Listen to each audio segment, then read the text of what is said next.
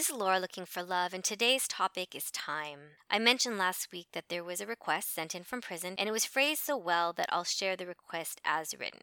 And he writes I'd like her to talk about time. Especially for us in prison, time seems to be on pause. But it is also the thing we look forward to at the same time. Every day is same. No holidays, doesn't really matter if it's Monday or Friday, but we always look forward to the next day. It's like a love hate relationship. Would love to hear what she says about it. So today I was given the opportunity to really think about it, and one thought led to another. And I realized that this one word is so much more complex than it seems. I thought about time in relationship to women and societal programming about our biological clock. I thought about time as it relates to our humanity and our awareness of our mortality. I thought about how we have come to associate time with the ego and valuing our time versus the time of others. I also thought about how we are possessive of time, how we get offended when others waste our time, as if time was no longer just time, but belonging to us personally.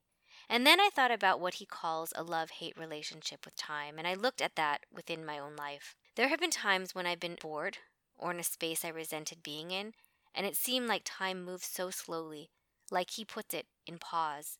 And during those moments, I wished time would speed up. And then there were other times when I didn't want to say goodbye to someone I loved, and I was lingering, wishing for just a few minutes more. And in those moments, I wished that time would slow down. We play this game of tug of war with time, hoping to nudge it to accommodate our emotions. And because we know, in the end, we can never beat it, we exclaim in defeat on one end things like, if only I had more time, and on the other end things like, I wish I were already fill in the blank. This could be something like, I wish I were already retired. I wish I were already done with school. I wish I were already out of prison.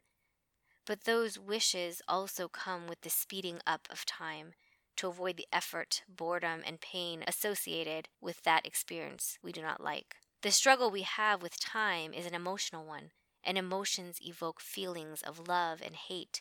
It is also a great observation he makes about holidays and the days of the week. He also mentions that there is a looking forward to each new day, and that has to do with milestones and cycles. But that is a whole different topic, and I will save that for another day. So, what time has taught me is that regardless of where we are in life or how we feel, it is consistent. It always moves at the same speed. It is only perception that makes it seem to move faster, slower, or even stay on pause. It is a reminder that we are bigger creators than we sometimes realize. If time remains the same always, and it is consistent, then the way we perceive it is dependent solely on us, on our experience, our state of mind. Time is our silent teacher, but we are still the masters of our human experience.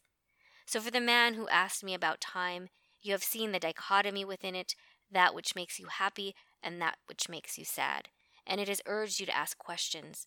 The next step is moving the questions away from time itself to what time mirrors in you. Thank you so much. You have set in motion new awareness for me and also for anyone who happens to listen.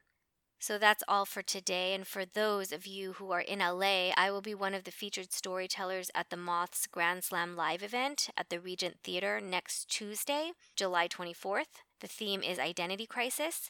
For tickets, visit themoth.org and search LA events. And I will see you next Friday.